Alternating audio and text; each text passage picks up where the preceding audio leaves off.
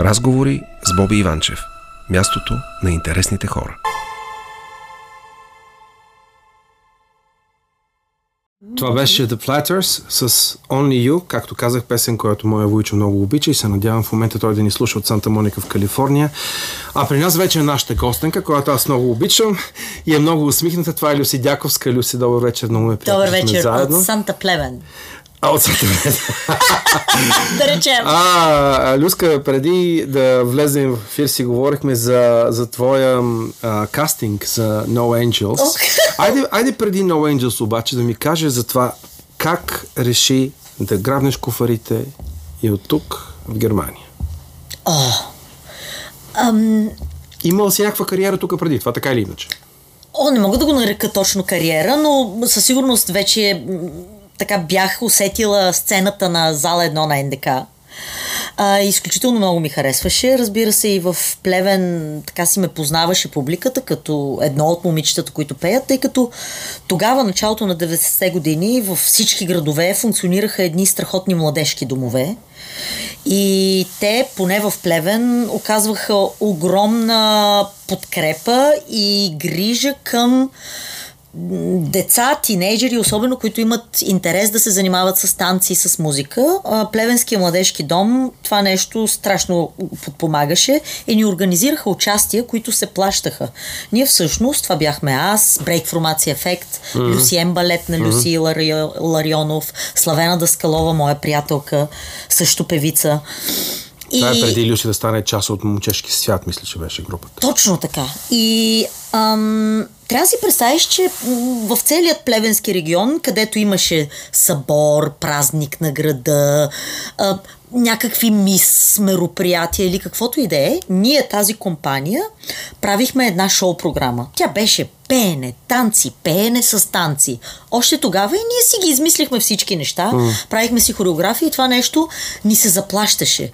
И беше изключително да усетиш какво е като млад човек, който се интересува от пеене и от музика, всъщност толкова бързо той да усети какво е аз да работя като такъв човек. Аз да съм музикант, който всъщност си печели парите, за да ходи на дискотека после. Не пита мама и тати, дайте ми пари за дискотека, ми вече си това е има. супер, окей, Собствени да. дори да си купи някои дънки и някакви такива неща. Да. И а, това е нещо, което много дълго в годините, до ден днешен, ми остана като едно много важно изживяване, защото много рано аз се научих как да се работи в екип с други талантливи хора, свързани с изкуството. Не само музиканти, но танцори и да създаваме шоу-програма. И леко да си потиснеш егото. Много, много важно нещо. Ужасно важно. Ужасно важно нещо. Аз в момента съм в един формат тук благотворителен, много, много хубав и с едно дете играем. И постоянно и говоря точно за това. Защото сега се казва, а, ние сме най-готените тук, ние сме най-добрите. Аз казвам, виж какво, всички ние тук сме много успешни музиканти, всеки сам по себе си или актьори. Не можеш да казваш, ние сме най-добрите. Защото всеки е много добър по себе си трябва да се научиш да уважаваш другия, че и той може да е най-добър. И когато се научиш да му дадеш тази платформа да бъде и той най-добър, тогава вече се чувстваш толкова олегнал на сцената и толкова по-сигурен в себе си. И това вече беше работата с No Angels, която вече ме довърши в тази насока, а, защото докато имаше съревнование първата, втората година, разбира се, кой ще получи тази част, кой ще получи припева от тази песен, кой ще получи средната част, кой ще започне песента. И това ли стигнали в No Angels? Ами, имаше съревнования категорично. А, затова след малко дай пак да. Плевен, малките групи и Ей, танцуването. а, Плевен а... и много важно нещо за мен тогава беше искам да бъда певица, аз ще бъда певица и ще ще имам страшно много хора пред сцената, защото много ме кефи да пея за хора. Много... света за това. На... Те някак си харесват тая Люси. Аз си я познавам. Тя не е по-различна от това, което е в училище и в къщи. И тази Люси сега обаче ще си намира само такива готини големи сцени, защото е уникална еуфория. Да си горе хората да, да, да, да пляскат за нещо, Ще което ти е. доставя удоволствие. Така. И да се хранят и те от това, от което, което храни твоята душа. И някак си по това време аз не исках, не исках да ставам естрадна певица по начина по който ние го знаехме, макар че това беше музиката, която ме водеше напред и с която аз съм израсла и певци като Васил Найденов, Георги Христов, аз ги имитирах, обожавах Лили Иванова, да застана и просто да запявам техните песни. Васил е висша класа. Но американската музика беше нещото, което беше тогава висшият ентертеймент. Нали? Ние страдата си я знаехме, това си беше нашето. Обаче другото беше ново. И когато запееш другото, хората по различен начин започваха да слушат. Вау! Гледай сега това момиче как пее някаква песен на Уитни Хюстън. Вау, нали впечатляваха се и ние такива и ние крещиме там горе. с Мария и с Мариана всъщност сме си говорили точно за това колко наивни сме били и как сме се хвърляли по най-трудните песни, но те са ни дали възможност да научим какви са ни границите много бързо. А, абсолютно сами. Абсолютно сами, защото тогава това менторство, което го има днес, а, абсолютно не съществуваше. Обаче пък сега го няма ентусиазма.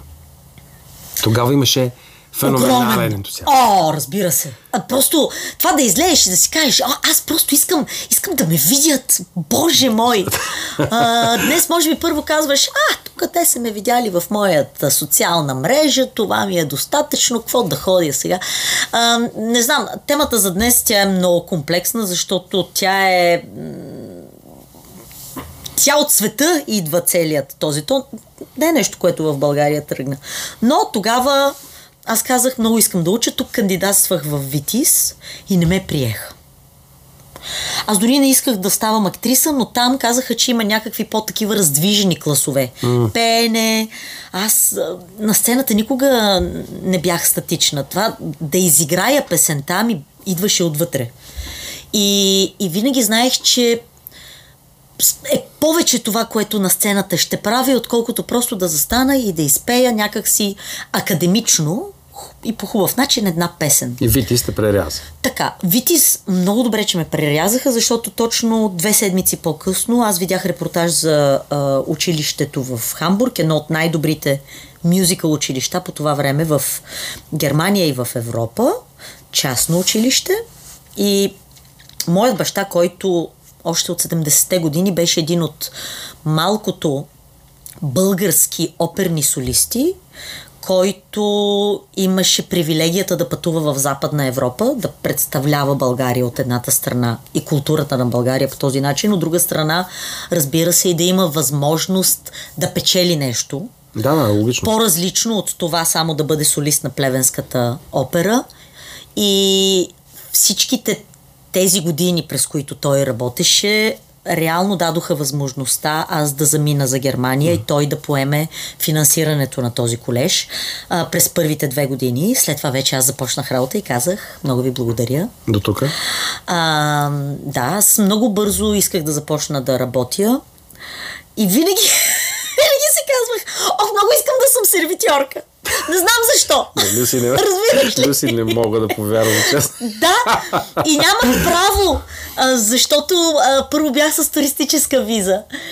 И не знам, може би е свързано с това, че постоянно имаш комуникация с хората. Нали, когато си в сервис и това нещо зависи ти.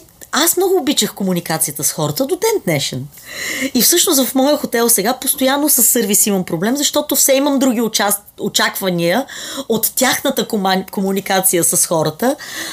И сядам винаги като клиент и казвам, айде сега, Да се пробваме да комуникираме, да. И те кълтат Да, езика. И в крайна сметка не станах сервитьор, но нещо подобно. Започнах да работя в а, театъра, а, в от предната част. Продавах програми. А това фоието, Бях на което е, фойе. Да, да. ама там в фоието работят 15 човека на вечер. Логично. Нали, имаш security вътре в залата. И печелих 14 марки и половина на, ча, на час. Супер. Да. И изведнъж един ден цъфна новината за кастинг. Примерно, след като вече играеш Беше малко по-нататъка. Първо, първо напуснах училище, защото ме взеха в същия театър, само че на сцената от другата страна. Това е супер. От другата страна ме взеха, след като разбира се аз като танцорка. Аз станах всъщност, аз отидох в Германия да стана певица и първо станах танцорка. Не ведо ми се пътищата, знаеш как. И да, и дойде кастинга. И а, вторник вечер аз съм в леглото си и гледам филм. И идва тази реклама. Поп мюзик, поп старс. И аз викам, това нещо го знам. Това нещо го знам. Моята приятелка, а, която вече се беше върнала, тя беше танцорка в котките и се беше върнала обратно в Австралия за турне на котките. Нейната най-добра приятелка беше в най-първата поп старс група в света. Ever. През 99-та година в Нова Зеландия True Bliss групата. Така и ли? майката на Беки ни беше изпращала видеокасетки с това предаване, човек. Stars. Не, не можеш да повярваш. Една година преди това предаване да дойде в Европа, аз вече го бях гледала.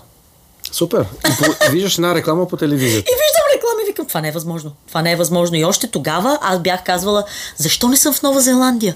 Това е за мен. Да. Аз трябва да съм там. Това, е, това съм толкова аз. И идва тая реклама и виж а, съдбата, късметът, защото това е свързано си с огромен късмет. Значи това се явяват колко? 3500-4000 души тогава на първия кастинг. А, не е само някакъв талант, там изпял си нещо толкова хубаво, изведнъж това е, аз съм убедена, че винаги има някакъв късмет в това нещо. Знаеш ли, че тук ще, те, ще спра за малко, защото Любо Киров Да. казва, че той не понася тази дума късмет. О. Той казва, той казва, аз съм си го изработил с това, което мога. Плюс това, не само това. Господ е докоснал някои и те имат различна аура. Тези, които са правили този кастинг, сигурно гледат и аурата на хората. О, да, не да. само дали можеш да пееш, не само дали можеш да танцуваш, не само как изглеждаш, а целият пакет на това какво излъчваш. Така е. Така е. Но знаеш, Ето това може би е късмета, който Господ ти го е дал. Да, така е, обаче, виж, най-накрая седиш и това са 30 човека, които всички носят тази аура по-нататъка към... И има моменти, в които просто нещо се случва и, и ти си в по-благоприятна позиция. Тук говорим сега за кастинги. Нали, стигнеш ли вече до по-на някъде, не може да го няма и този късмет, в който в един определен момент нещо повече блясва от теб, отколкото или някой друг по-малко блясва. И просто те забелязват теб малко повече, отколкото други. Другия може да блязвам- има лош ден, примерно. Може би, да, може би звучи прекалено толерантно към всички останали, но аз много вярвам в късмета. Защо? Защото аз мисля, че цял живот съм имала много голям късмет. Да мина по всички тези, през всички тези пътеки, през които съм минала, които са изключително разнородни, много трудни, житейски видяно, заради от една страна моята сексуалност, която никога не е била проблем. Това е късмет. За да мога аз да стана човек, да остана човека, който съм, да не бъда потисната, да Да не си смачкана. имам щастието да комуникирам и животът да ме е срещал с хора, които просто да са ме приемали за ей това момиче от Плевен Да. и от България, защото винаги и това беше много такъв есенциален фактор. О, така е. Категорично, ти все бяха, абе, тия, вика А ти, това къде е? Нали, смисъл, имаше такъв... А, не само, ама а, а, а, много положително. Имаше Тъй като аз много работех. А, това и тия се казваха, Те вземете пример. това. В Германия това го уважават Да, много. вземете да. си пример. Вие тук сте влезли тук в училище, баща ви и там плащат това момиче от България, дойде тук да е част от това училище, гледайте я как работи до 11 часа вечерта на курсове, вие шапка на тояга. И това нещо те стимулира от една страна, от друга си казваш, наистина съм късметлия да съм тук, защото някой просто ми даде шанс, абе дайте тук сяй на българското момиче, което много ни впечатли, обаче да видим, дали няма да е нещо по-различно. И започнаха кастингите. О, кастингите... Уф. Добре, ти отиде, видя тази реклама и отиде на този кастинг. нали? Нареди се там на една опашка. Ма каква опашка, глупости опашка. Отидох и седнах най-отпред, аз бях толкова нагла. Знаеш, поне си. Нагла и нахална! И сега ще ти кажа защо. Не съм горда с това нещо. Вече никога не бих го направила. Просто тогава аз изобщо не мислех. И влиза ми някаква цяла група такава, а аз, в, нали, много хора. И аз в главата ми е само, аз отивам в 12.30, а в 2 трябва да съм на репетиция в театъра. И си викам, а 12.30 сега като дойда тук ще почакам половин час 40 минути, ще отида, ала, бала, три чувала ще попея и си хода към театъра. Всичко 6. В обраче те хора, които от 9 часа чакат. И аз, нали, с моята раничка викам, абе, извинявайте, обаче, нали, тук с две такива бомелчета, косата ми вързана и тук на две такива. Викам, извинявайте, обаче аз работя в театъра, там бъди холи, трябва. И тая шефката на продукция вика, че всички тук чакат от толкова време. По-късно тя ни стана менеджер. Джой. И малко след това тя каза, не можех да те понасям. Как седна най-отпред и просто си изпроси да те, вдик, да те викна половин час по-късно. Тук те прекъсвам, защото искам ти, да ти пусна една песен и на теб и на нашите слушатели. Нека да чуем ето тази стара песен на Ломак и Ломак в изпълнение на No Angels. Teardrops! Teardrops.